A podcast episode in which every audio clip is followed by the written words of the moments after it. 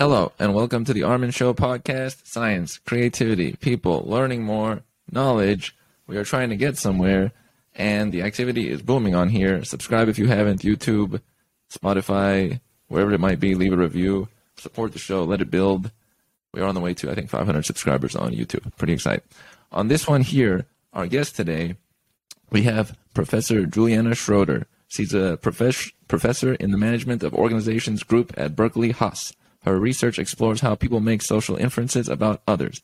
She's a faculty affiliate in the social psychology department, the cognition department, and the Center for Human Compatible AI at UC Berkeley. She teaches the negotiations and conflict resolution course at Haas. Juliana, welcome to the show. Thank you so much for having me, Armen. I'm glad to have you on here.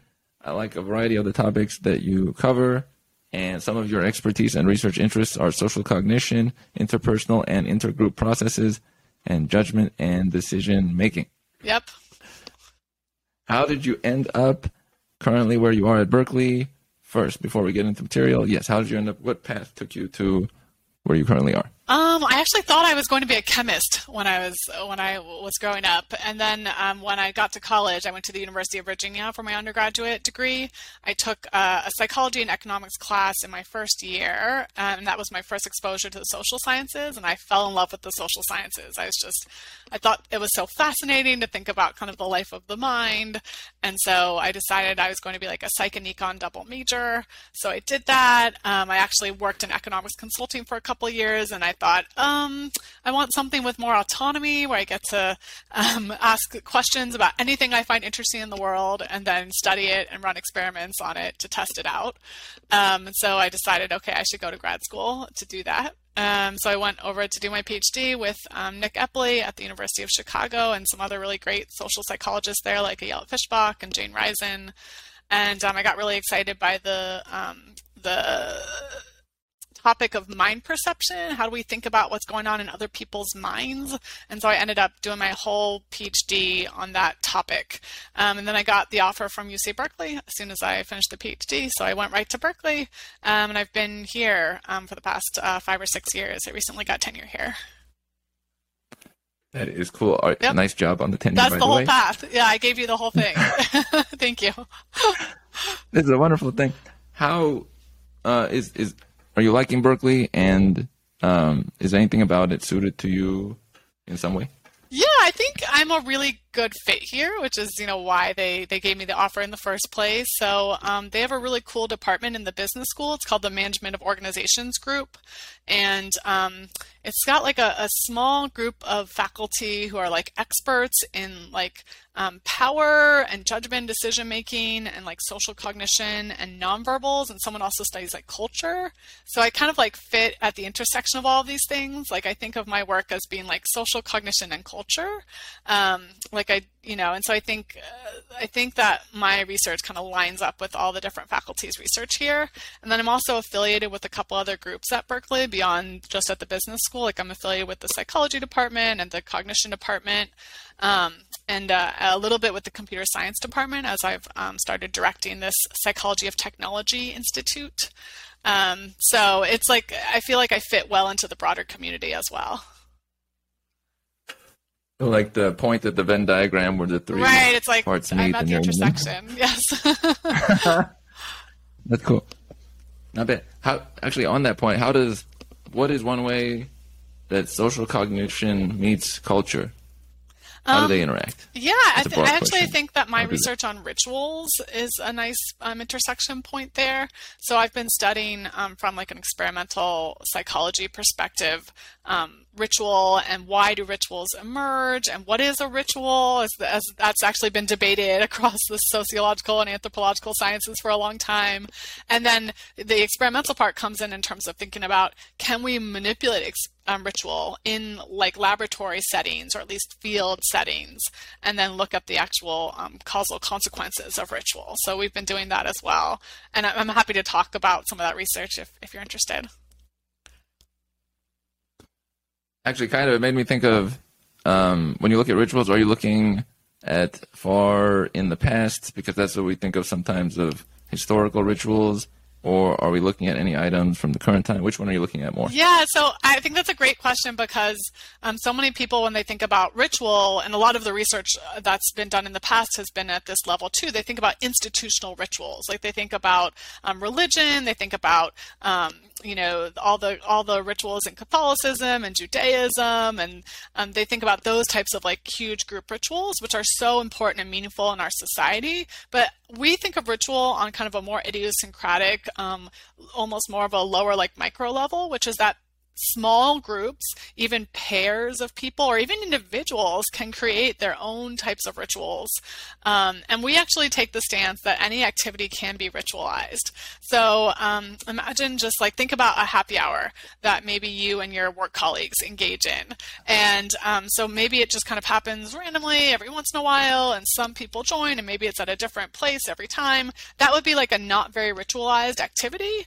Um, but you could ritualize it by adding adding in these kind of um, specific physical features, which are um, tends to be like rigidity, sequence, formality. So if you were to say, okay, this happy hour now it's going to be every single Friday at 5 p.m. It's going to involve these people. It's always going to be at the same place, and we're going to do it in this like particular sequence. When we get there, we're going to do this thing. Maybe we all go around and share something interesting that happened to us during the week, and um, and, and and you can and so those are the physical features. You can add those in and then also would have these psychological features um, which are you know being characterized by some meaningfulness or some symbolism.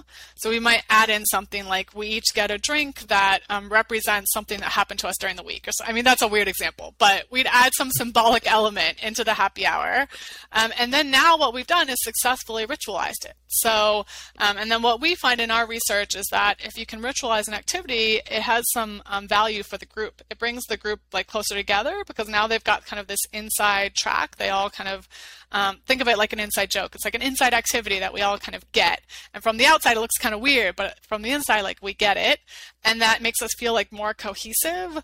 Um, and that can make employees actually more um, committed to their organizations and to their groups.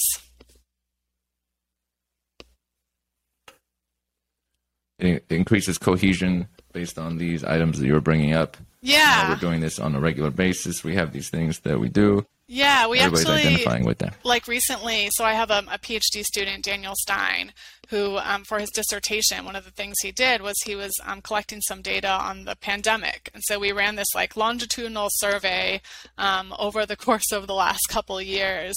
Um, and we collected data like every six months. And we were looking at employees and their commitment to their organizations. And what we found, of course, is that commitment like declines over the course of the pandemic in general. Even if, even, it, this is even just um, including the employees that are, were continually to stay at their organizations. They didn't leave their organizations or anything. They weren't fired, so they're they're there, they're full time employees, but still their commitment is declining. But one thing that was kind of interesting about the data is that the employees that were able to kind of um, uh, re um, their rituals. So, you know, a lot of these different employees had these in person rituals that got lost um, during the pandemic, but some of them were able to kind of create these virtual rituals that they could keep engaging in. That served as like a buffer for the loss of commitment. So if they were able to kind of engage in these vir- more virtual rituals, then that buffered them, and those um, those employees felt like more cohesive with their groups, which was a mediator for the buffering effect that we found. That makes sense my mind is always thinking of text. So the word ritual, actually, the letters of it all fit in the word virtual. So maybe there was a link there, but that's kind of cool. That, well, we've been trying uh, to explore, like, yeah, we've been trying to explore what virtual rituals really look like because it's interesting that like sometimes and so this is a little bit exploratory because this is really new work but sometimes um, when rituals are made into the when they're brought into the virtual world they lose like some of the physical features. Like if you imagine like you know a graduation ceremony that now happens virtually like maybe certain things get left out. Like you don't wear those like silly hats and the robes anymore because like why would you do that? You're just at home.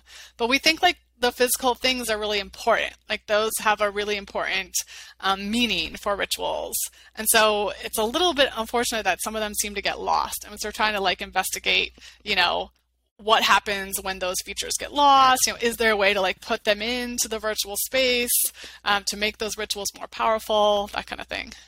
So now I would want to focus on a few of your papers that you have. I've looked at quite a few, and they're in the categories of things that I uh, value. I have experienced. Uh, I'm I have been a very social person for a long time. I used to tell people I've talked to more people in Los Angeles than any other person that exists, and I, I think it's probably still the case.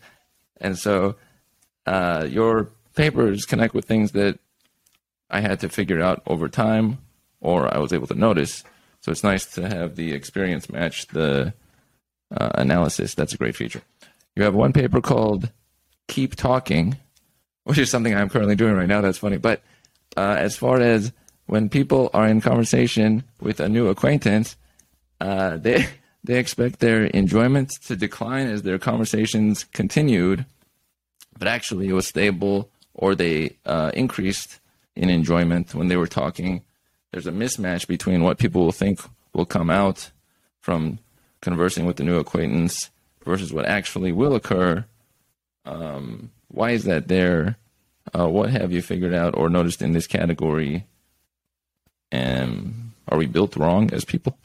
I wouldn't say that we're built wrong as people per se. Um, like a lot of our research these days is focused on a conversation because conversation is you know super fascinating. It's the bread and butter of all social interaction and social relationships, um, and yet it's kind of challenging in a couple of interesting ways. Um, so there are kind of two key problems that we look at in conversations. Uh, one is called like the coordination problem, which is that because there are two people, or at least two people in any conversation, um, you have to coordinate with the other person in terms of their preferences. And so you can think about every stage of the conversation, like the start of the conversation. You know, does you know if you don't know the other person, do they even want to talk to you at all? You know, or if they do want to talk to you, you know, how do they want to start the conversation, or who starts the conversation? And then the duration of the conversation. You know, how long should it last? And like, how often should I switch topics during the conversation? And should I spend more of it listening, or should I spend more of it speaking? Right? And then there's the end of the conversation. Like, when does the conversation end, and how do I end it? And what does the other person want? And throughout this whole thing, it's the the coordination problem is that you know you have to read the other person and try try to figure out what they want. And because of all these different social norms, like politeness, um, people often aren't really fully honest about what they want. You know, so maybe I'm ready to be like done with the conversation right now, but I'm not going to like you know say that to you because i'm trying to be polite. Um, and so people you know they're trying to read each other and they're making all these mistakes and these errors because people have some incentives not to share their true feelings and their true preferences in the conversation. Um, so that's the coordination problem. And then the second problem that we look at is like what we call the translation problem um, which is that i as a communicator have to take what's in my mind which starts as maybe a thought or even just like an image. It's, been called mentalese. It's like the language of what it is in my mind and then I have to translate that into verbal language. You know, maybe it's written or maybe it's spoken in a way that I think you, as the audience member, will understand, right? So I translate it and I have to articulate it, and I might do a, a good job of that in terms of it matches my mental content, or I might do a not so good a job of that in the sense that my verbalization might not perfectly match what's really in my mind. Um, and then you as the receiver you have to be able to you know hear that and comprehend it and then you interpret it yourself. And what we want to occur by the end is that my mental image perfectly matches your mental image right? So we've got like a one-to-one match but you know there's a million things that can happen along the process of translation that can you know prevent that from from occurring. Um, and so i have like a whole series of papers that look at kind of all these different aspects of the problem. And the one that you mentioned um, keep talking Mike Kardas is the first author of that paper. Um, that one really focuses on people's beliefs about how um, their enjoyment will occur over the course of a conversation. Um, and what we find is that people think that their enjoyment will decline as a conversation continues, kind of like a normal hedonic adaptation effect. Um, hedonic adaptation being like whenever you like hear a stimulus or experience a stimulus, like you're listening to music or you're eating chocolate, like the 50th time that you do it, it's not quite as enjoyable as like the first time. okay, so your favorite song, like the 50th time, is not as fun and enjoyable. So people think that conversations are kind of like that, like they follow the same pattern. That like by the time I've had like the fifth conversation, or even within the same conversation by like the 50th minute compared to the first minute, it's going to be like less enjoyable. Um, but actually, what we find out is like that's not the case at all for conversation. The reason being that it's constantly changing, right? And and in fact, if you think about the way like a relationship develops, it becomes like better and more intimate over time. Like if anything, the beginning of our conversation might be like less interesting and more superficial than the end when we've gotten like into like the juicy details and we can you know really get get down into it. Um, and so I think what we find in that research is that like people have trouble simulating conversations because it can branch in like an almost infinite number of ways, especially when they don't know the other person, right? Because I just don't, I can't really predict where the conversation will go because I don't know, Armen, where you're going to take it. Um, and so because of that, they um, tend to like missimulate and they just tend to think about the beginning of it and they think their enjoyment will decline. And in fact, what we find is enjoyment always stays stable or goes up even um, over time. Um, and so what that leads people to do is it leads them to tend to end conversations too early. And so we have this like fun experiment in the paper where um, we actually have a condition where we make uh, pairs of strangers talk for 30 minutes. Um, and so that's like the forced choice, like they have to talk for the full 30 minutes. Or we have another condition where you're matched up with a pair and you can talk with them for just five minutes. And then after that, you can choose how much longer you want to talk. So do you want to talk for like the full 30 minutes with them or do you want to take a break and do something else? Um, and something else would be like basically being on your own, sitting in solitude in front of a computer screen right? And what we find is that on average, people tend to end the conversations before the 30 minutes. They tend to pick like around 15 minutes to have the conversation on average. Um, but what happens is that afterwards, they're just on the computer and they get bored and they're not as happy as if they had for- been in the conversation for the full 30 minutes. And so what we find is like when we actually force them to talk for 30 minutes, people report afterwards being happier and having more enjoyment than if they had their own free choice, in which case they make the wrong decision and end the conversation too early for their own enjoyment.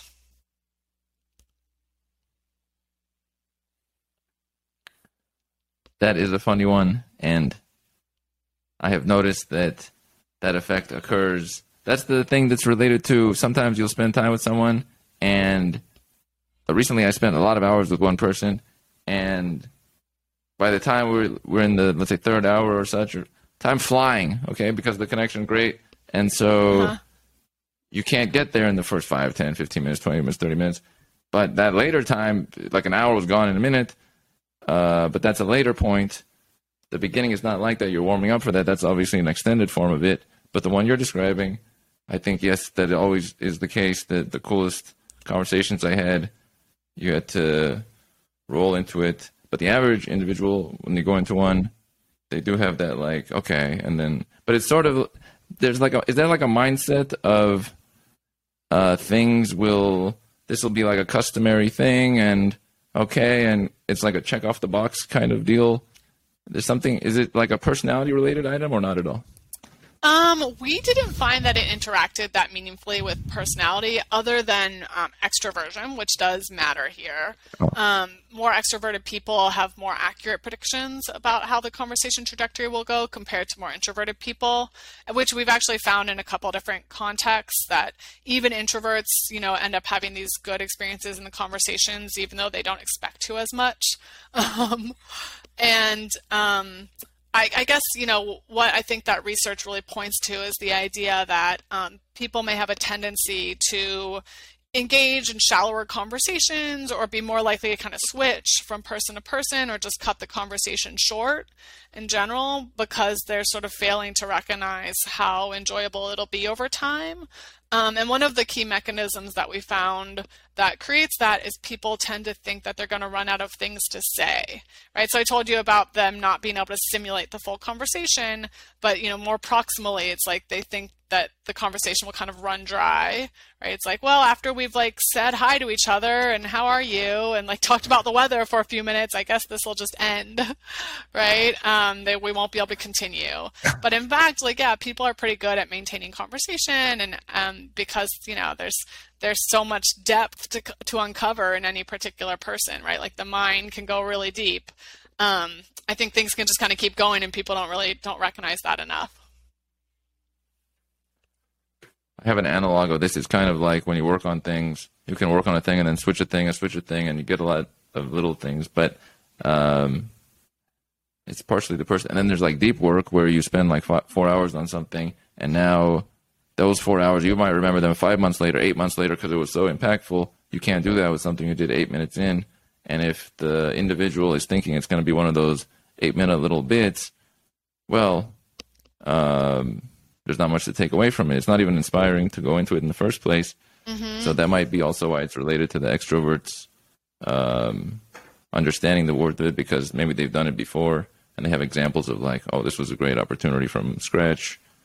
I can do it again. It's like doubt, erasing yeah, doubt. that that analogy between deep work and having intimacy and conversation, like getting kind of engaged in the flow of like interacting with someone else. That's that's kind of nice. I like that. Um, and in a way, you know, you do have to put in like a little bit of like work to to form a relationship and get to know someone over time. Um, but I, I, think that people have like a lot of fears about every aspect of the social interaction, um, the start of it, the how long it'll continue, and so on, that are somewhat misplaced. And so, if they could kind of put those aside, um, then they would have they would reap a lot more benefit um, from kind of forming deeper relationships. And like something I've been turning over in my mind a little bit is, you know, people's attention spans just getting shorter um, over time, uh, especially with like the role of technology and like the way that we're consuming kind of social interaction, like via social media these days. And so, you know, the, the idea of like putting in just like 30 minutes to like talk one on one with someone and get to know them, it sort of like goes against the way people live their lives these days, which is little bit concerning to think about, honestly. Um, one like another line of work that I've been doing is is thinking about how text-based interactions can be kind of dehumanizing because they cut out um, a lot of like the key like visual and verbal information that you need to really get to know someone deeply. Um, and so that kind of also gets back to the concerns of social media and how a lot of our engagement is happening over text, especially with people we disagree with, um, which I've done some work on as well. This is funny and a topic that I think about quite a bit. I think about in terms of bandwidth, with uh, in person being the highest, then video, then audio, then text, and the lowest bandwidth. One book said it was a one, like a, when you click like on something, that's the lowest bandwidth interaction possible. it's one bit of information, and we lose. You don't remember those moments is my selling point for the other end because all those little items never are remembered a month later, but those if you did put 30 minutes in on a meaningful interaction like you're talking about, you'll still remember it. Some people meditate for like four hours. Like a year later, they're like, I meditated one time for four hours. They did nothing, but that four hours was a meaningful four hours of something. And then they, it's like a part of the story. Yeah, the, I guess I would modify that a little bit um, based on the research we've done on the communication medium because one thing that I, I found interesting and a little bit surprising is that um, the role of the visual information when you're talking to another person, like one on one, the visual information doesn't seem to matter that much. So what we find is that like as long as you have the audio information, like the the person's voice, and you're kind of talking to them voice to voice, um, then that's that's like humanizing. That's more intimate. Um, that gives you a lot more insight into the person's mind. Um, and then the visual information on top of that doesn't make that much of a difference. So I don't know. What we find in our research is that even just like a phone conversation is, you know, approximately as good on average as like an in person or a video based conversation. You just reminded me of that. Sometimes a phone conversation, that's funny. You can go from a video, and then if you actually, same person, and it's a phone conversation, you feel like you're right there with them more than you were in video, oddly enough. I forgot about that. Yeah, and um, there's like there's some work that actually says, suggests that visual information like can be distracting a little bit. So in some ways, you like f- concentrate more and focus more on the other person when it's auditory only. And that's why also uh, I think so many people are focused on maintaining their audio space or um, in public, or they listen to certain videos that have like a soothing voice or something motivating, but it's just in their ear and they're not watching anything uh-huh. a, a, good chunk of the day at this point. Yeah. And um, the the problem, of course, though, is that there's some of my research, and um, Amit Kumar has a paper on this, has found that people will prefer to be in text-based interactions quite a bit because it feels easier, it's more efficient, it's asynchronous. Um, and so there are lots of great reasons for people to prefer it, but the problem is that, you know, they prefer it even when it would be better in, on the variables that they're trying to maximize to be having a phone conversation or, you know, an in-person or a video chat conversation. So what we find is that you know if you're trying to connect with someone, you know, you're trying to really um, deeply understand you know their viewpoint, like if they disagree with you, or if you're trying to get things done, like if you're trying to be productive, then what you really want is like the synchronous interaction that involves the voice. Um, but in all those contexts, people will often prefer to use um, text instead. That's funny. Yeah that's slightly easier, but not as connected. Right. It feels easier, but it's not as connective, and it's also because it's asynchronous. You're not going to be able to get things done as efficiently. Um, so if you really want to like make things happen, you got to pick up the phone and start, you know, talking to someone. My fellow people, pick up the phone and start talking to someone. Right. Tidbit there. I could throw in little tidbits. You know, sometimes books have like a bunch of pages, and then they'll have like takeaway or something you should do. That's one takeaway or something you should do. Exactly. call. That's not bad. Now, moving to an alternate paper of yours, you have one called Hello Stranger, which was a theme of like seven years of my existence or more. I'm just giving a rough number, but connecting with people you didn't know beforehand and uh, the thoughts that we have when we do it. It makes people happier when they do it. This is from the paper description but strangers in close proximity often ignore each other, and um, so there's expectations that come into play beforehand, and uh, people predict that trying to have a conversation would be less pleasant than actually having one because they anticipated that others would be uninterested in talking. There's a little bit of this doubt. There's a common kind of a theme of like doubt beforehand, uh, before trying. What can we speak to about uh, Hello Stranger and reaching out to someone unknown and avoiding conversation when it would be pleasant.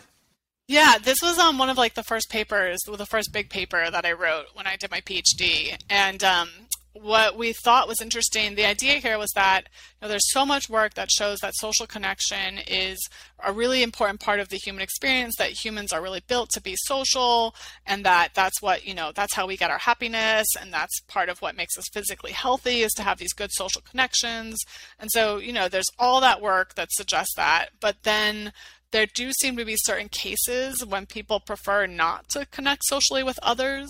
And one that we found really interesting was like in when people are surrounded by strangers like on public transportation or in waiting rooms or you know in the line for the checkout. And so those are contexts where you know people might be like actually bored they don't have anything else good to do and yet they choose like not to engage with others. So this phenomenon of like not talking to strangers you know why why does that occur? Why don't people engage more with others? And um, we thought you know maybe people don't really understand that talking to a stranger could actually be pleasant for them and so we ran all these field experiments on like buses and in taxis and um, trains, and we've done it on um, on uh, the BART stations in California. And what we wanted to do was like we randomly assign people to like talk to a stranger in those contexts or just be in solitude or just do what they would normally do which is typically being in solitude and what we find in those like field experiments is that the people that were that had to talk to the stranger for the study reported that it made them feel happier than the ones who were in solitude or just did whatever they wanted, which was being in solitude. Um, and what was interesting is that people predict the opposite. So they predict that talking to a stranger will make them the least happy and they'll have the least enjoyable experience and also like the least productive experience and things like that. And so they're actually totally wrong. They like get the they get the pattern uh, completely wrong of what the of what actually happens. Um, and so that was interesting. And the paper that you just cited was a conceptual replication of some of that earlier work that we did in conjunction with the BBC in London, where we looked at um, train commuters in the London area. Um, and we again like randomly assigned them to talk to a stranger on the train or to just sit in solitude and we replicate all the results so we found that even you know even in that context um, the people that talked to a stranger had more pleasant experiences than the ones that were in solitude um, but what was interesting about that paper is that people didn't mispredict it. They actually predicted that talking to a stranger would be more pleasant. So then we wondered, well, why aren't they engaging in that behavior more often then? Um, and so what we found was that um, the the main barrier is that people are concerned about the start of the conversation. So they think like conditional upon having a conversation, it'll be fun and interesting and like they'll get to know someone, but that nobody will want to talk to them, basically. So that a lot of people will reject them. And I think part of that comes going back to the technology conversation we're having. Part of that comes from like people are, you know, on their phones with their headphones on. And so it looks like nobody really wants to talk. And we've actually found in some different data that, for example, everyone reports that they're like somewhat willing to talk, like on a scale from like, you know, one to 10, they put themselves out of five, but they think everyone else is like not willing to talk. They think everyone else is at like a two or a three. Um, and so everybody thinks everyone else is like less interested in talking than they are. And people report that they think like more than 50% of other people would say no and like wouldn't want to talk to them. Like they wouldn't be willing to talk to them um, which seems to be totally wrong um, because people really like fail to take into account like the social norms. So if someone walks up to you, Armen, and says hi in like a friendly way um, and smiles at you, like it's very hard not to say hi back, even if it's just a short conversation. Um, so people kind of don't think about like that other people will be friendly and say hi back to them, which of course everybody does. I like your example because in those rare cases that, because uh, I was like overly from my end reaching out to others. But if sometimes people reach out to me, I would just jump in like, hey, so all kinds of stuff. I'm full, like I'm just waiting for these kind of things. And the average person still would be in some in some regard. Yeah, everyone's like, like somewhat a, willing to kind of put themselves at the middle of the scale, but everybody thinks everyone else is less interested. It's actually what we call like a form of a pluralistic ignorance, which is that people um, are are observing from others' behavior that others are not talking, and then they assume that means something about other people's attitudes. So they assume that means that other people don't want to talk. But it doesn't necessarily mean people don't want to talk. What it might mean is like the norms. Like the, the the norms are that you kind of stay to yourself and stay quiet, you know. And so that might be a reason why people aren't talking. Or maybe they're not talking because they're, you know, looking at something on their phone, right? But that doesn't mean that they don't want to talk necessarily. So it's kind of an inadvertent assumption about attitudes from behavior. I like that description. One thing that just came to my mind is that I think about it um, this way that some of my socializing, or a good chunk of it, was in a, even though it wasn't that long ago, uh, I would call it a different moment than this current moment. If we go back five, six, seven, eight, nine, ten years ago, before a lot of the social uh, proliferation of uh, kind of comparison and hefty numbers and all this, and so that combined with my sort of natural nature gave me a little bit of experience that I don't think you can uh, replicate as easily today. Uh-huh. And then every year, the last three, four years, I've been thinking to myself, it almost feels like a good chunk of people have been left out of like it would be more difficult to do the same thing that they could have done eight years ago socially and now even with more information like the feeling is against them the doubt is heavier on them the comparison is more on them and so how does one counter that does anything come to mind that can counter uh, even if the facts are there for them, if the feeling is like heavier than the facts for them to try things or reach out, is there any counter forces that can be there? Yeah, I think that's interesting. Like that's a question we've been tackling a bit, which is sort of about learning. So you know imagine that you you read this paper and you think oh so people actually are willing to talk to me or you have one experience like you talk to someone and they and you have a pleasant experience like they talk back to you. You know does that mean that you're going to update and that the next time you have a conversation that you'll feel less concerned and I don't really know the answer to that. In fact, in some of our experiments, what we've done is we've asked at the end of the day, after the after after we had people engage in a conversation, you know, at the end of the day, now do you think you're going to talk to someone again? Are you going to do it another time? And in one study, we found that it didn't change people's likelihood of doing that. Even even if they had a successful conversation, they didn't report being any more likely to try to talk again. Um, perhaps because they were thinking, oh, maybe this was a unique experience, and they're not thinking that it would generalize to other experiences. And then in another context, this was actually the London studies. People did report, like, yeah, I, I was pleasantly surprised, and I am going to try to talk again.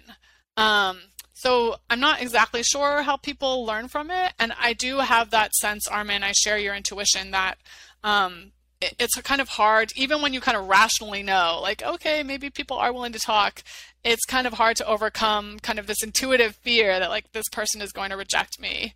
Um, and so, you know, I don't, I don't know if like it's enough just to, to have a rational knowledge to kind of overcome your hesitance and be willing to talk to people. I don't know if that's enough. I think more research needs to be done on that. That's cool. The rational sometimes, yeah, the rational might not be uh, enough to tip the scales for some many right, individuals. Right, right, and actually, um, like Gillian Sandstrom and Liz Dunn. Those are some other researchers who have been studying this for a while. And one of the things that they're trying to do is play around with like different interventions to get people to feel more comfortable talking with each other.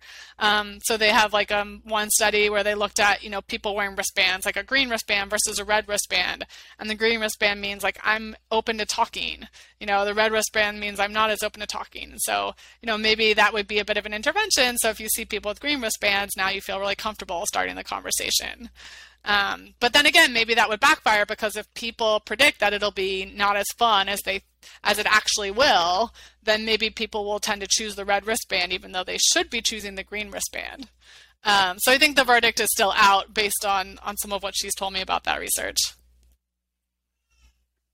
What you are mentioning there, automatically my mind goes to the fact that some, let's say for a friend of mine, uh, music festivals are a walking green wristband once they get into the mesh with everybody and the music is going on in some form.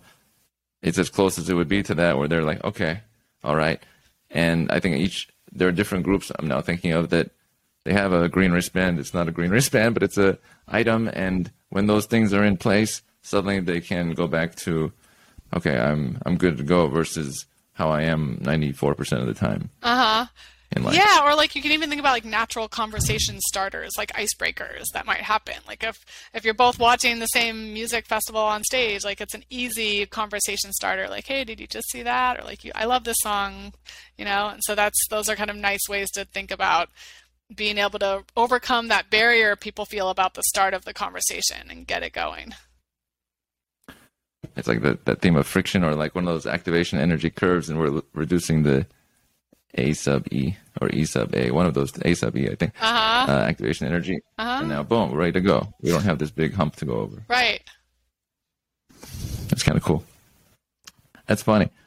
Friction is a big deal. I always try to cut out friction in most things in, in my existence so that I always see it as like the big canceller. Any friction of activity. That's why momentum is a big deal to me. Socialization. If I'm doing it all the time, I never have to uh, break that barrier. Or there was a quote this one actress says she's like, he gets he stays ready, so he doesn't have to get ready. It's kind of like always being in that state or keeping at that state, so you don't have to start from scratch again. Yeah, I, I guess I never thought of it this way, but maybe a lot of my research focuses on like what are points of like social friction or interpersonal friction, and then how can we kind of overcome those points. That's a cool one. And speaking of which, uh, about your research, just letting you know, I think it's great. And you have a paper called Just Letting You Know. What a segue. I mean, that was a smooth one right there. There's one called Just Letting You Know Underestimating Others' Desire for Constructive Feedback. Right. Uh, I like this one because feedback is a big deal to me. Whenever I've gotten it, I use it. And because I can't, 10, 15 years ago, I couldn't pick up on all kinds of little details. I had to reverse engineer most things one by one until I got smoother. So feedback was like the goal to me. And then when I saw this, it made me think like, oh, there are there is that like, oh, what will they be able to help me, or do we do I want their feedback? In this one, you had mentioned people sometimes avoid giving feedback to others, even when it would help fix others' problems. And overall, people consistently underestimate others' desire for feedback, with potentially negative consequences for feedback receivers' outcomes. Um, what can we learn in this space of just letting someone know? Yeah, so we started with this um, puzzle, this empirical puzzle of um, the fact that it seems like there's a lot of findings that show that people really appreciate constructive feedback, um, like particularly like in workplace settings, like they appreciate when their manager gives them them feedback, um, but people feel like they don't get enough of it right? And people are afraid to give it oftentimes. So there's this sort of gap between people's willingness to give feedback and how much people seem to want feedback. Um, and so we were wondering, you know, why that is. It's like, why aren't people giving sort of enough feedback? And what we find in that paper, I mean, there are lots of reasons, but one of the reasons that we point to in that particular paper is that people think that their feedback won't be very appreciated and won't be that valuable um, to the other person, um, when in fact the other person really wants it and is really valuable. And we looked at contexts where I would say it's like actually a conservative test because we looked at feedback that basically like fixes a person's problem. So, you know, if you have like spinach in your teeth and you're about to walk into a big meeting, like wouldn't you want to know? Like, you know, assuming that you can fix it, right? Like you have time to like go to the bathroom and fix it, right? Or if you are mispronouncing the client's name, right? And like you're about to go talk to the client and I'm like, hey, by the way, like this is the way you say their name. Like that's really useful feedback, right? Like it's so valuable. Like it could fix the problem. And and the thing is that any like from the receiver perspective, like the receivers really want to know that, like the potential receivers. Um, but then if you put so this is like an amazingly big you know effect that if you put a person into the perspective of the receiver like imagine that you're the one with the spinach in your teeth. They're like yes i really want that feedback. But then if you instead put them into the perspective of the potential giver and say like imagine you see someone with spinach in their teeth. How much do you think they want to know? Then people are like oh i don't know. Maybe they don't want to know. Like maybe they don't want that feedback and they're they're like immediately they completely change. And once you like and that's you know that's an, a that's a fix basically. That's an intervention that you can do which is like to tell people to take the perspective of the potential receiver. Like imagine that you're the one who has the spinach in the teeth. Then they like recognize like oh yes okay i would want to know that. Um, and the, it seems like the primary reason they don't like recognize the the amount that people desire feedback is because they think that it might not be like that beneficial to them. Like they're not thinking about the all the benefits that it might have to the person. They're instead thinking about the potential costs. Like they're thinking, oh, you know, maybe they'll feel embarrassed or maybe um, they're not going to like me, shoot the messenger idea, right? Like if I'm the feedback giver, like now they, they dislike me. And so the giver has to kind of like face those potential costs so that the receiver can access all the benefits that they're going to get. Um, and that's hard for people to do. So it's like givers aren't thinking enough about those potential benefits. This is true. Yeah. There's a weight to it on your end. Also, the basketball player Kobe Bryant mentioned that before he was gone, that he said, I'm the kind of person that if you have some spinach in your teeth, I'll tell you you have spinach in your teeth because the discomfort of the moment, he said, like it, it, it's outweighed by the fact that I'm, you know, getting the right information to you. I don't care about that or I, not, I don't care, but I'll bypass that. Yeah, that's exactly right. That's right. Like, so it's like, okay, there's like a little cost in the moment, right? Because it's a little embarrassing or something, but then it's worth it, you know, for the, for the other person at least to get that. Um, and so, yeah, that's that's what we found like over and over again. That in all these different contexts, like even we have experiments where we had relationship partners come into the lab, and they, you know, one person is assigned to be the giver, the feedback giver, and the other person is assigned to be the receiver. And the feedback giver has to come up with like what's an important piece of like constructive feedback that you could give to your partner. And so some of these people have been, you know, married for years. It's like, what are you going to give to your partner? And people are telling them these things like you know, um, I would really appreciate it if like when we talk, like you don't text, you know, because sometimes I feel like I'm not being heard. It's like this kind of useful feedback that will help the relationship and things. But the givers like were really didn't want to they didn't want to give the feedback. Like they were like, "Oh, I don't know, like it's going to harm the relationship." And then it turns out like the receivers were like they really value it and they appreciate it and they said, "Oh, wow, I didn't know that you you felt that way when I texted when you talk. Like I didn't I didn't ever know about that. And then they report afterwards that they feel like the rela- that feedback brought them closer. So the relationship actually got better. Um, so I thought that was like a nice a nice experiment. A lot of things are linking here, and I see the value of every time you do make that move. Not imposing, but it's like you're exerting your presence on the world or others, I think it's great because you're taking into account your reality. I've always said this uh, to people I know that people from the past who no longer exist and people in the future who haven't been born, they can't move their arms, but I can move my arms for this period of time. I can do other things. We have moments to do things. So to pass that up is like it's something odd about it because person from a thousand years ago doesn't take a risk. I can also not take a risk. It's not really setting me apart in any way for being alive, Mm. in a, in a way. And then it also relates to something you are reviewing, which is uh, empathy, uh, because these all kind of link mind perception and empathy and understanding others' viewpoint is a really important link. I wanted to go into what you are looking at currently in relation to empathy or uh, what people can do to apply empathy into their existence. Huh. Um, yeah, that's interesting that you should say that. Like, we just came out with a paper that looks at people's willingness to help others.